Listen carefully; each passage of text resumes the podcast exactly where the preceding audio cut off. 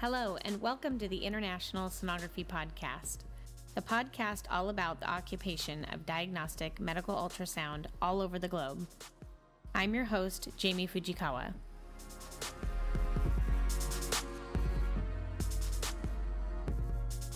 Hey, everybody, and welcome back to the International Sonography Podcast. It's episode 11, and here Lorinda and I today are getting to interview Dr. Diane Kawamura.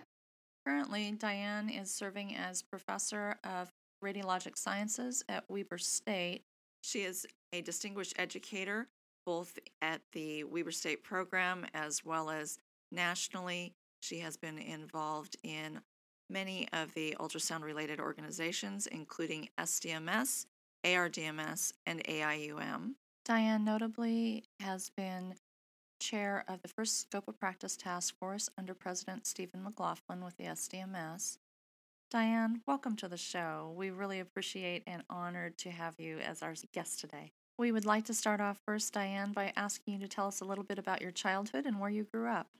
I grew up in South Dakota, and um, we actually lived on a farm and then moved to a city uh, in Aberdeen. And um, I had five brothers and sisters. We went to a private Catholic elementary school and a public high school because uh, it's a small community and there was no Catholic high school. And then in my senior year, I went to visit um, Sister Jean at St. Luke's Hospital and applied to the radiography program, the X ray technologist program in 1964, and received a scholarship. In those days, in 1964, when I started, they only accepted four female single students without children and got by with that. And so it was after um, putting in nearly 4,000 clinical hours in radiography. Now, most students do 1,800 and think it's a lot. Um, I finished the radiography program and then moved to Utah in 1966. And so I grew up on the great eastern plains of South Dakota. Uh, no, the hospital Sorry. was um, St. Luke's Hospital in Aberdeen, South Dakota. It was 12 blocks from my house.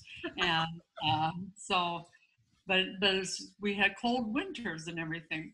And it was an interesting program, very different than programs, whether it's x ray or sonography today, in that after uh, six months, we received a $40 a month stipend.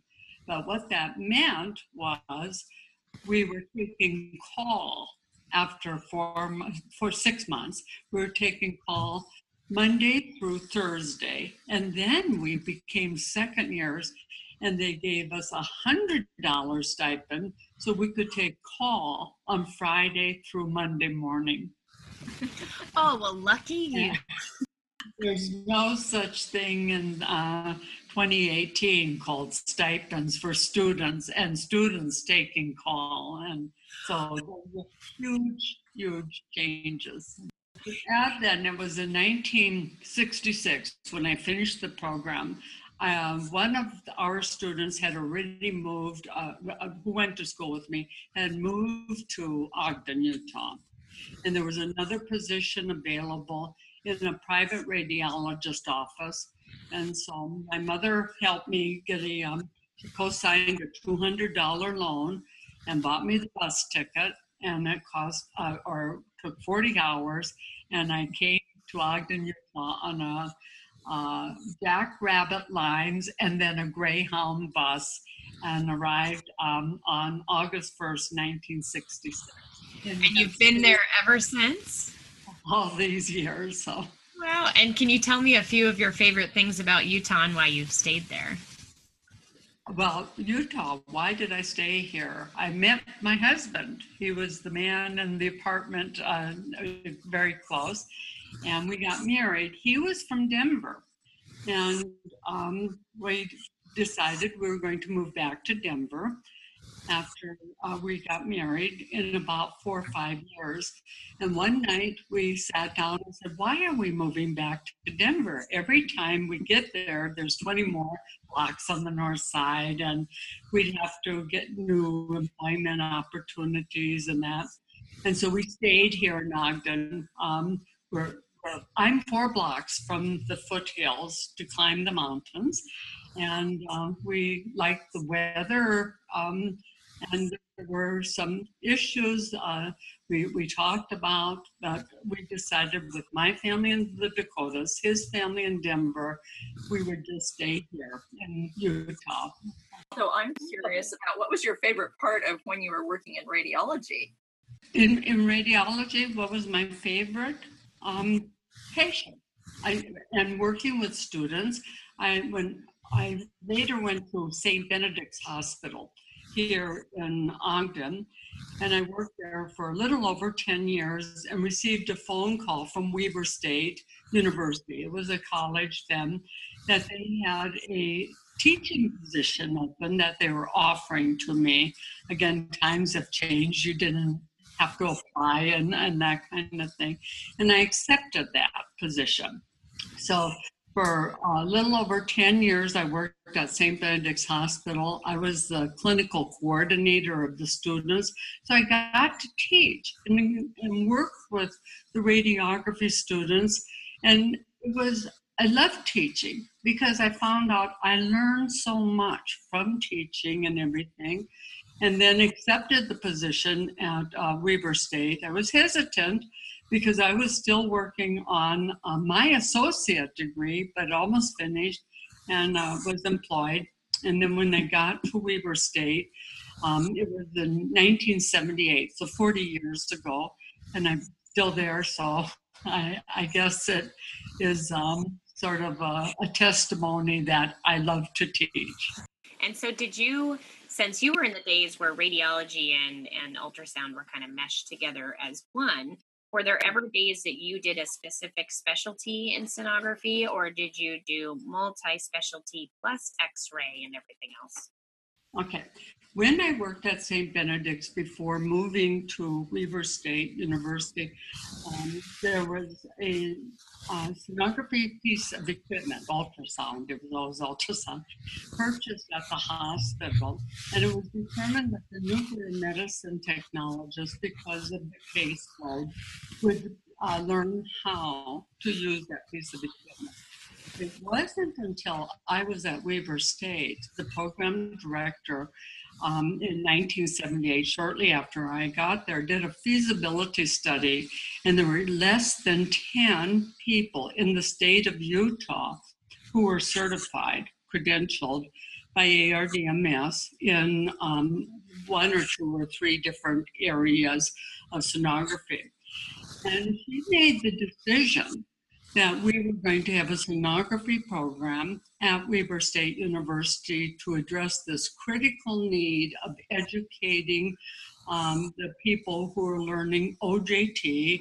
Um, and so she said, You're going to be in the first class, Diane. And I said, But I don't want to be. I I'm doing. I just started my BS degree. And she said, Well, then we'll have to find somebody else to teach here at Weber State. So, very begrudgingly, I accepted the position of continuing to teach in radiography, getting some cardiac um, and, and medical OB and abdomen at three different clinical sites after I finished teaching. And I would be traveling anywhere from 40 45 miles to get to the hospitals. And I was sort of very regretful that I did that until I met two people.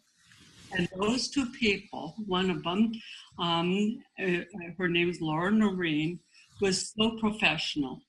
And she taught me how to be enthusiastic about creating an image of anatomy, physiology, and disease with echoes. And how she treated and talked to and communicated with all of her patients she was just a beautiful role model. And then the second person was Doug Emerson, and they're both retired now. And Doug, what he passed on as a role model was standards. You always place the patient first. The quality of your patient care is important. And then you focus on the quality of your sonograms. And um, so he taught me so much. And he, me every time I walked in that department. Sometimes I knew, and other times I said, I'll look it up. I'll let you know the next time I come. And so it was a, a, quite a learning process because in 12 months, um, I was still teaching radiography full time, learning sonography. I had to sort of postpone the bachelor's degree for a little bit and developing sonography curriculum. There was very little available in uh, 1979, 1980. And the first class that I was enrolled in had 25 students. All of them were performing sonography in local hospitals, but had no method of going through a program and uh, feeling confident and comfortable taking certification exam. And so we had study groups, and the family occasionally got to see their members of the class that went through the sonography program. So wow. I don't know which answer I.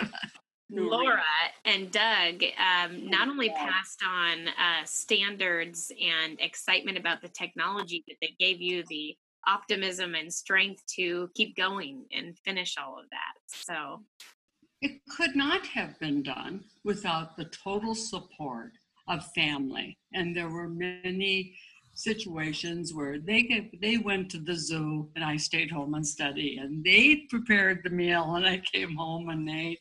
And so I'm very grateful that it was the family.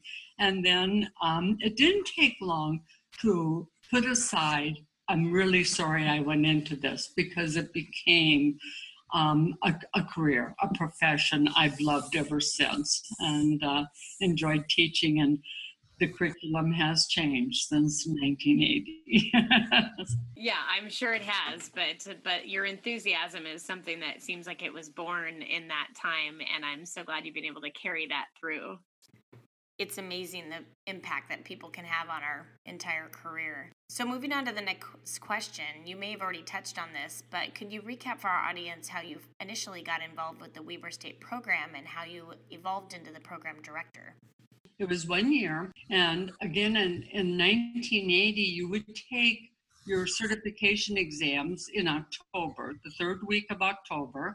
Yes, I remember those. Somewhere and uh, took the written examinations. By that time, I was teaching the sonography program.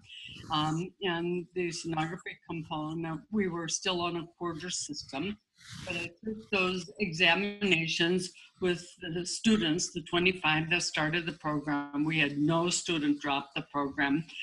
And um, then upon passing, we would make a, uh, we would go somewhere for our orals uh, six months later in the third week of March. And I went to Denver for those. And the examinations I took were abdomen and OBGYN. And of course, everybody got to take physics and medicine was the name of the, that exam. And um, then the program, um, we were able to get certified cardiac sonographers to work on the curriculum, uh, and I helped them with the um, pedagogy of teaching the echocardiography program. And we were teaching was people still call general. I call medical the abdomen, superficial structures, OBGYN. Then we had a component in cardiac, adult echocardiography, and another component was added over the years, vascular, because few of our new sonographers realized we did not even have Doppler on our equipment. And it was a transition going from the static imaging um, over to the real time. It was just uh, phenomenal. And going from um, the multiple things you could do with uh, the scan converters in at that time to the real time. So um, all that change. So relative to clinical, actual clinical, The only time I was employed as a sonographer in a clinical setting was I, I covered in a couple hospitals when people were on vacations in the summer. And uh, so I would teach at Weber State and then drive to the hospital and get there about three in the afternoon and take care of the patients. And that was a real eye opener to have so much of the responsibility, but was very helpful again to adjust and re- redefine curriculum to help the students move from the academic um, over to the clinical application.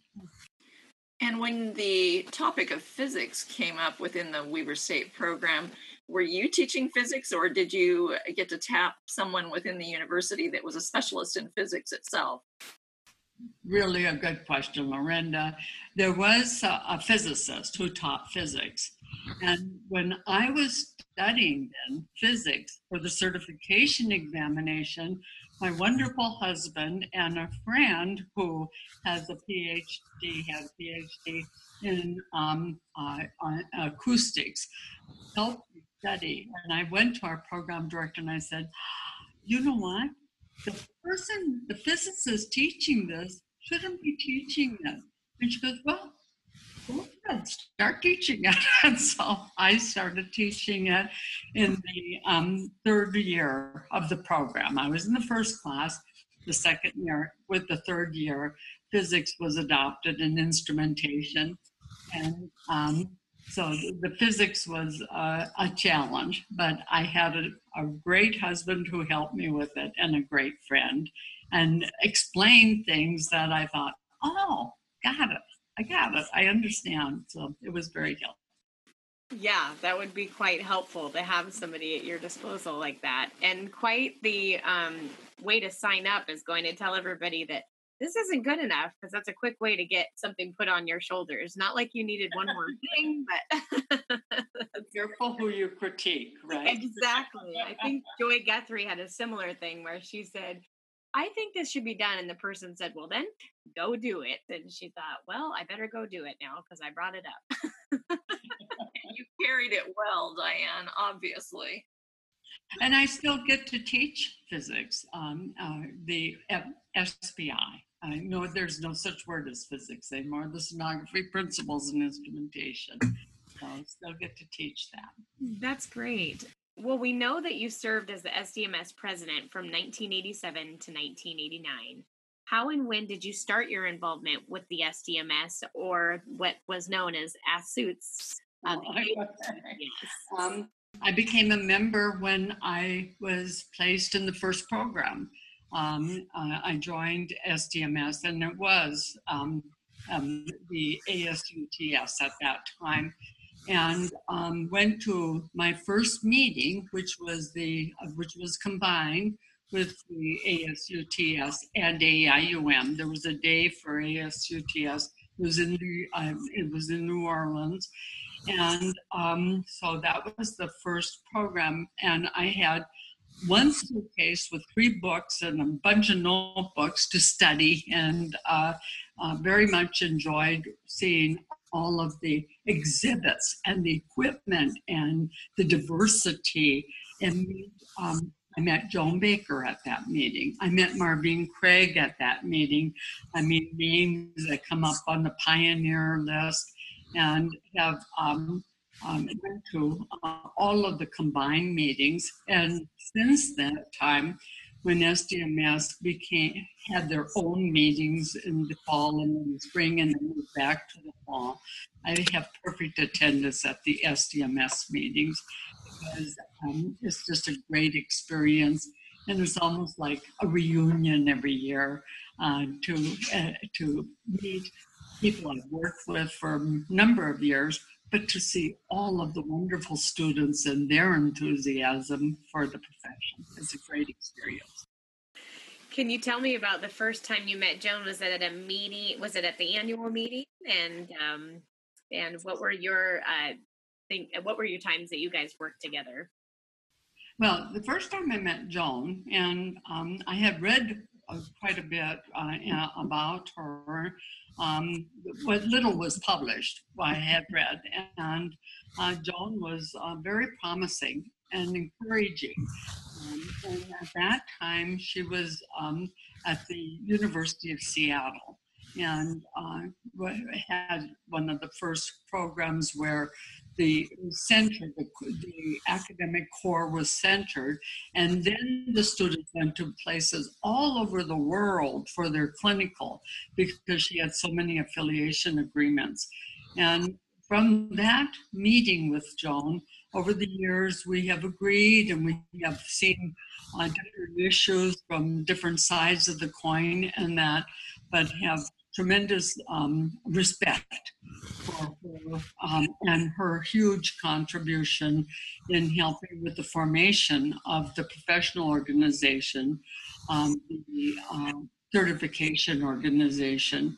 And then a few years later, I actually was serving on the board of directors when we were both on the JRC DMS and was able to work with Joan, I think almost four or five years on the JRC DMS together. And were you a willing uh, nominee, obviously, for the president um, during that time that you served as president? I think so. Yes, I was, and I and it's interesting because it, they had different areas and I was in Region 2 and was elected as a Region 2 representative. And then a vice president. And then um, you went up the ladder. Who was president elect for two years, then two years as president, and two years as past president. Marinda, you know the routine. and so, with all of the years um, on the board of directors of SDMS, um, when I started on the board of directors, we had children. When I finished on the board of directors, they both had already graduated from high school, our children. And uh, so, but that was the progression. And it was a great time um, uh, because we had a meeting um, in Illinois and we were drawing up the long term goals of SDMS. And at that meeting, I said, we're going to double our membership in just a few years. The membership of SDMS at that time was 4,000. And one of the board members said, Lady, you're crazy. We will never have 8,000 members of SDMS. And in a recent conversation with Don Kearns, there are now almost 30,000 members that belong to SDMS. So it was a great time to learn how to put SDMS together and work with it. It was a great experience. Well, you have a great passion for education, obviously, and so does Joan. Were you involved in the creation of the Educational Foundation? I think you served on that board as well at some point during your illustrious career. Yeah, well, at that time, um, when the foundation was first being formed uh, with a, a, huge gift from Diasonics, what was Diasonics uh, at that time, um, the SDMS board sort of helped with the formation. And then I was appointed to the SDMS Foundation and served on the SDMS Foundation board of directors for uh, six seven years. It, it had been a while. And the foundation had um, some great goals and objectives with the scholarships and the endowment money. And it was a great experience uh, to serve on um, that particular board. And um, first as an appointee from SDMS and then being elected. It was a great experience. So you are a notable author, lecturer, educator within the field. What inspired you for these ventures, and which of these involvements influenced you the most um, and were the most rewarding over the years? Okay, let's start with authorship. Sure. and that would have been um, Mimi Berman, who at that time was the editor of the uh, journal who convinced me to take a section and become an editor um, on uh, of this particular section. And then Mimi and Marvine Craig, Mimi Berman and Marvine Craig, determined what we needed was a new set of textbooks. And so uh, Marvine agreed to do the um, echocardiography. Mimi was going to do the OBGYN, and this, this is now the description of how the first edition came out, and we've just finished the fourth. But they called me and um, they offered that I would take care of the abdomen and superficial structures. And the first book actually had all of our names on each of the uh, textbooks. And then he said, So that's the facts, and we want you, but we don't want you to say no or yes today. We're going to call you in about three hours, which they did. it was maybe a whole lot of time. two hours and 58 minutes, but they called back and I said I would. And um, what I learned from those two is how to become a much clearer, concise writer. Um, they were very, very good. And we shared all of the uh, chapters for each of the three books and their editing of the chapters I sent them for the abdomen OB or the abdomen superficial structures was just phenomenal. What I learned from their editing, both of them, um, it was a great experience. So that's the author. The um, relative to lecturing and giving presentations, there was a point in 1984 that the SDMS began to sort of determine whether or not they could um, feasibly have a separate conference for education from AIUM. And so that was um, Nikki Leibowitz. She was the president of SDMS. Marvine Craig was the executive director um, contacted me and asked if I would please put together that meeting. It was in Las Vegas at the uh, what's it's Bally's Hotel now. It was MGM then, and that was the beginning of that conference. Even though we had that conference, and for two more years it was a joint conference with AIUM. By the time SDMS moved to its third educational meeting and conference, it was totally separate and the um, breaking away that's probably not the best term, but the independence, there's a good word, the independence of a conjoint meeting with the AIUM uh, diminished. So the third conference was then held in Orlando.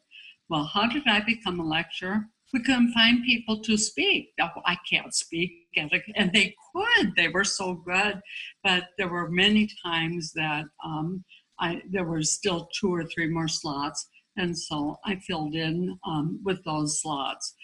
And so, of the about 200 presentations I have given, almost half of those presentations were um, at SDMS conference. And then we started the educators tutorial, which has certainly um, increased and with the, uh, but the educators tutorial, the first one was four hours long. And we really uh, stretch out our knowledge to cover the four hours. And now it's uh, six to eight hours of continuing education with the uh, students tutorial, the abdomen, the OB, and the cardiac. And so that was the lecture experience. Um, and then what was the other question? I think I just asked you what has been your favorite or most rewarding over the years to do as far as between author, lecturer, and educator. They're all rewarding. But now you wouldn't hear that as I work on the textbook. I get that. A lot of grumbling happens in that process blank textbook. Okay, it has a name. It's the blank textbook, and uh, but uh, certainly when it's finished or when um, you're you're somewhere and somebody said, "I used your textbook," and that, that that's a feel good experience. Not every presentation was outstanding um, and wonderful, but that's a very rewarding um, opportunity and then um, education. the great part of education is learning and to, to be able to teach and to see a student have an aha moment um, and what they learn and what they share and uh, what they tell you they saw in clinical. And when they come in and said, I could do that. I did a renal stenosis and I did exactly the way you said we should. And, and that's very rewarding. And they will come in and said, we just finished a, um, a elastography examination on the liver and it was so exciting. And they, that's how I learn is what they um, are really applying in clinical. So they're all rewarding and at depends on um, it changes from day to day what's more rewarding. But commencement services is is a great experience. So with all those rewarding experiences have you had the opportunity to interact with international sonography either on educator level or sonographer or traveling yeah, okay. Uh, international. Uh, yes, there were, uh, I guess, in speaking, I've spoken um, in Toronto, and that was actually an SDMS sponsored uh, registry review many, many years ago. Um, in the year 2003 and 1993, two times, um, I spoke at the uh, in Australia and the Australasian Society of Ultrasound and Medicine, the sonographers there, similar to what SDMS did in the United States, invited me to share with them how uh, to have their own separate uh, organization. And so that was the 1993 visit, and I gave four presentations and met with their new board of directors and uh, shared some experiences from the uh, Americas. In 2003, I went with Joan Baker on the ambassador program to Australia, and that was very exciting. Um, we went to Melbourne and Sydney um, and uh, spoke with their um, national leaders and went to all of their facilities. Their biggest concern at that time in 2003 was the fact that there was not enough MSK textbooks and information. And they were performing just an amazing number of MSK examinations, more in some facilities than OBGYN, because they had the private hospitals and the public hospitals. And the public hospitals, 2003, did not all have um, your MRI. And so sonography was an MSK uh, examination on a high priority. And then the pub, private hospitals next to athletic um, schools, it was a very high um, number of organizations. And then uh, I've been to China four times, but once was with the ARDMS. Uh, the Chinese government invited the ARDMS, and we left the day after I became chair uh, to test their uh, cardiologists with the ARDMS certification exam. So those were my experiences as a sonographer. And then two summers as a, a radiographer slash sonographer, I was an external examiner at the University of Kuwait, which was two week events.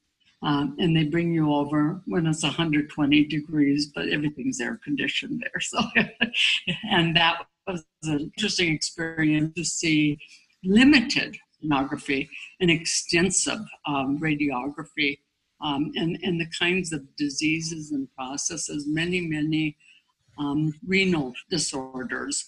Uh, horseshoe kidneys uh, were not as uncommon there.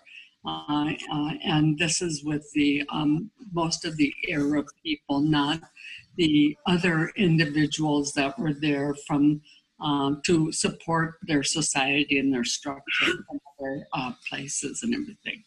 So that was the international um, uh, events. That was quite an international event. exactly. That was even more than I thought you were going to say that you'd been on. And that's so interesting too. I love, I mean, when we started the podcast, a lot of my interest stem from what are sonographers in other countries, if they do exist, what are they seeing in their practices? I mean, I see lots of two vessel cords, or I'm seeing lots of you know pelviectasis, and what are they seeing, and what kind of things are more common within those populations of people? So the, the horseshoe kidney thing is incredibly interesting. Not only has there been a huge amount of change in the field of sonography, but naturally, overall progression in technology has an impact on the methods in which sonography students are instructed. What is it like to educate today's sonography student compared to when you first became an educator in the field? Today's sonography students um, are uh, different in their expectations of immediacy everything is immediate. I, I, did you see my email? No. When did you send it? About 11:30 last night, and so they're expecting uh, faster, much faster turnaround. Um, what I see uh, in, in, teaching is that uh, there has to be more application and much more feedback than in uh, years past. They uh, get much better results in providing faster feedback to the students on their progress, on their clinical evaluations, and everything like that. But what has not changed at all is uh, for to help them to grow and become professionals and to provide the service to the patient. The patient isn't a an examination. You're not going to do an OB. You get to perform an obstetrical examination on a patient, and that's a, a leap for some of the students to learn. Um, is that uh, they're, they're not doing an exam. They're providing a service to the patient. That's very important. And then um, through all of the changes uh, in the classroom, you have such diversity of students. You have uh, from the baby boomers to the millennials. And so if you just look at the group of students in class, those who can't put a cell phone or a, a, a tablet down, to those who are taking copious notes or following along on various things. So there's a, a mass array of differences in age groups in the classroom. And one thing also that hasn't changed is I still learn. I from teaching to prepare great lessons for the students. I, I find it great. They probably don't think so much, right? Uh, or examinations and other ways to evaluate their progress is a learning experience um, all of the time. There's so many wonderful changes that have occurred um, in healthcare. And uh, so those are the best um, to take those and help the students adjust from where they are to a clinical application. So you've actually provided a great transition for my next question is what do you project for educational systems in the future including potential for advanced practice sonographers in other areas beyond the cardiac and vascular that are just starting to bloom. Okay, and I think the cardiac role, the cardiac model of advanced practice is worth further investigation and adoption. And uh, Lorinda, you know, we've been discussing this with SDMS for how many years? Since uh, since the turn of the century. Um, there is a place. Uh, we always knew that sonographers, even though it is not in our scope of practice, because we do work under the direction and authentic, authentic um, uh, physicians and that kind of thing. But good sonographers are not making a diagnosis, cannot do that, but make great interpretations as they scan. And that is becoming an advanced practice because a great sonographer, a good application specialist sonographer, is in an advanced clinical practice, uh, providing those skills. Uh, and I, I noted uh, talking about uh, some other changes in the emergency area, the point of care should have in these departments, these emergency departments, when you're buying equipment, who are you going to put with that equipment, assign that equipment with those competencies and proficiencies? It surely is not just a sonographer, but a sonographer with advanced skills. And a physician once told me, I love our um, uh, point of care because it's so much better to see what you're looking at than to listen for something you're looking at. And so I think the changes, uh, uh, the career ladder for uh, sonographers, um, for some sonographers, is, would be very much fulfilled with an advanced practice um, certification examination in the future, and because it recognizes the number of sonographers who are involved in advanced practice. Yeah, that's a good point. And so you said that cardiology, you do see that you that, that place for advancement. Is there one of the specific specialties where you think, you know, that um, isn't a, a place where I see an advanced care role developing?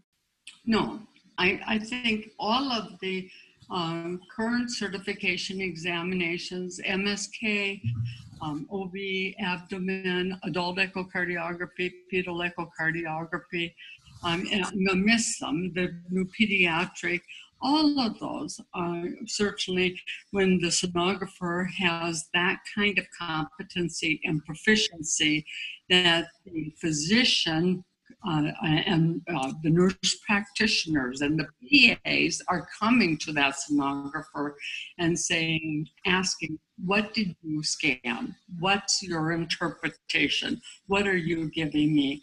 That certainly is advanced practice.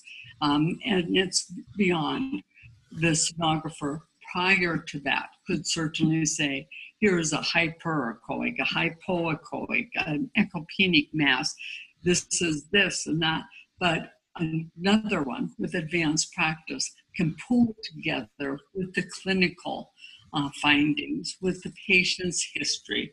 And um, that's, I think, a big step along that they, it might not be called an advanced practice. It may become something like a physician's assistant in sonography because the PA certainly and the nurse practitioners um, are, are probably are providing a good role model for the sonographers to evaluate and possibly adopt. Great, I hear you. I, I understand that. So you mentioned the point of care ultrasound being used in the emergency room.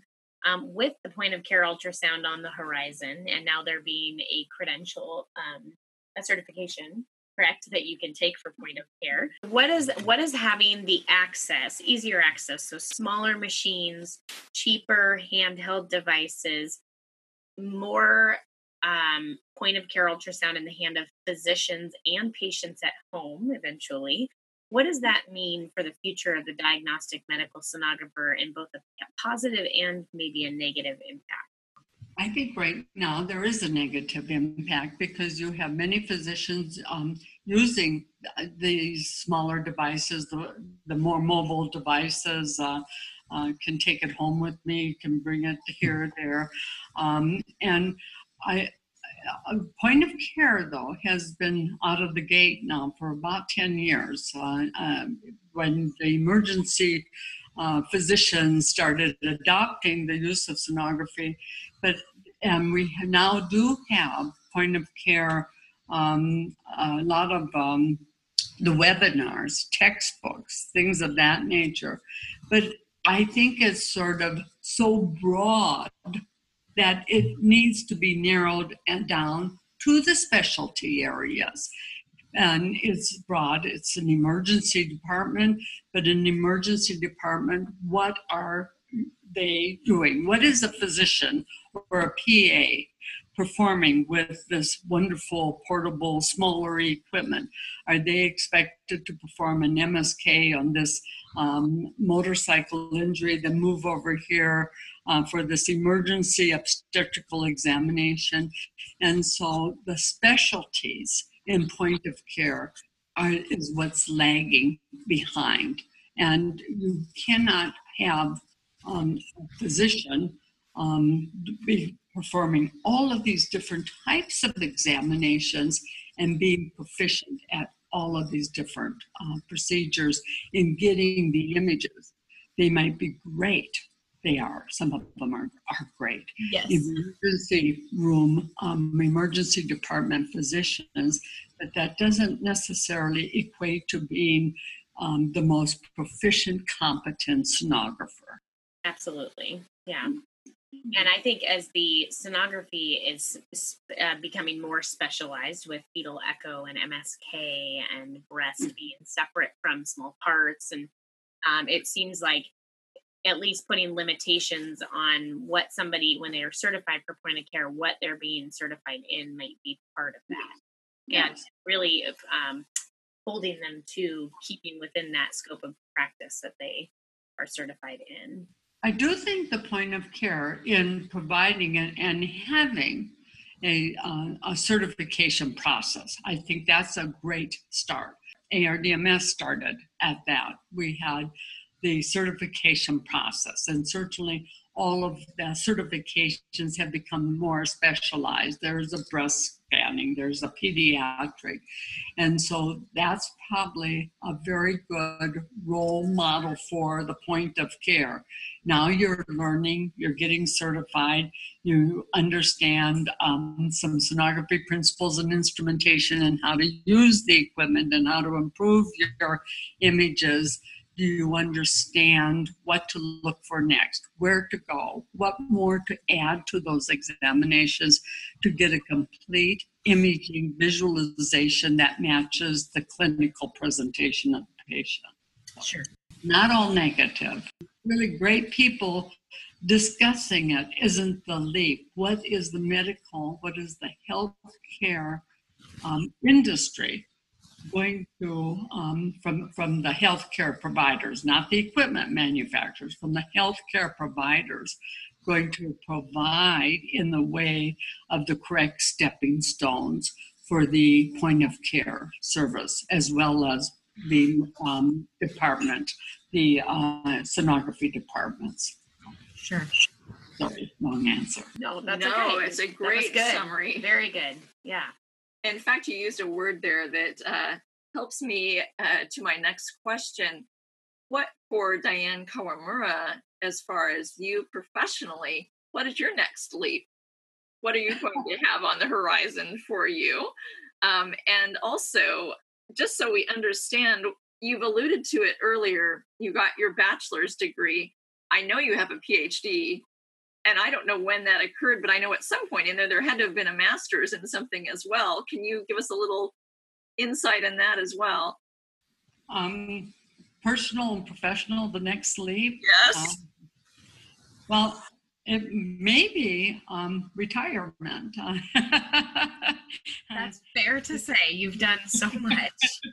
So, but uh, relative to whether or not uh, that's that's sort of a personal decision, whether or not to uh, when to retire from the university, um, I think uh, in the retirement years, hopefully, um, I can stay focused and, and write uh, some needed textbook, maybe in point of care practice, and follow uh, some point of care physicians. Um, but I haven't laid out a long term kind of goals and on that kind of thing. I do know that I'm looking at a um, one to two year retirement from the university. Um, and then personally uh, spend more time um, with uh, our uh, son and daughter, the grandchildren and the great grandchildren. And sure. so those are just the goals um, somewhere very soon down the road you are very entitled to that. Yes. Absolutely. Yes, and congratulations on that upcoming uh, retirement, as it's a culmination of so much hard work and time that you've given. So, thank um, you. I, I, I do want to. I'm interested about the um, the PhD as well. With The PhD, well, I earned that in 1993, so it's been some oh. time ago, and um, and and I do think it's uh, a worthwhile aspiration for all of the sonographers who are teaching in colleges and universities to pursue um, an educational track. Um, I, it was a it was a great experience. I didn't say that when I was uh, upon graduation. Uh, it was a great. Uh, it was in 1992. I finished, and that was a great uh, achievement there. Wow! So you Absolutely. were teaching and going to school to complete your PhD at the same time. So you got it from Weber State. No, my PhD is from the University of Utah okay. in um, education administration, and I don't know what kind of administrator I became, but I, I stayed with the education. Um, my master's and BS and associate, those all came from Weber State University, yes. Well, then this leads right into it. So, which of your many accomplishments are you most proud of? And what legacy would you like to leave on the field of sonography and I know this is a big part, but uh, in the world in general. What would you like to leave behind one day when when people ask about who was Diane Kawamura and what did she most care about? I think a simplistic legacy is that I was a good role model. That I, for others, that um, there was some example set. There were some mistakes made, I know that, but we learn from mistakes, and uh, that uh, a legacy is keep on learning. There's the delta, keep on climbing with their. We, we should never ever quit learning. Learning is just so important. Um, I, I would like uh, to um, uh, leave also the concern um, for all sonography students to make a lot of effort, make a decision. Is this important in your life? And um, if it's not important, why are you pursuing? Find the standard, find the joy of providing uh, these images and everything and providing good service. But I don't what kind of legacy to leave, but I hopefully there were over the years um, some some something I left that helped somebody else enjoy being a teacher, a student, um, and being very involved in a wonderful uh, profession. That's a perfect answer, and I think that's that very well said. Diane, thank you so much for joining us on the podcast today. We are so honored to have had you on the podcast, to have let you tell your story and really let people understand the heart that you put behind educating the sonographers within the field. And again, we just thank you so much for your time and for your contribution to the occupation over the years. I'd also like to thank audience members for joining us on today's episode. Don't miss episode number 12, where we get to sit down with Mrs. Jean Lea Spitz. Jean Lea has been involved in many ways in the occupation of sonography, uh, in research, been a program director, president of the SDMS, editor of the journal Diagnostic Medical Sonography, and the list goes on and on. So please join us to hear her story. Until then, take care of yourself, and we'll see you next time.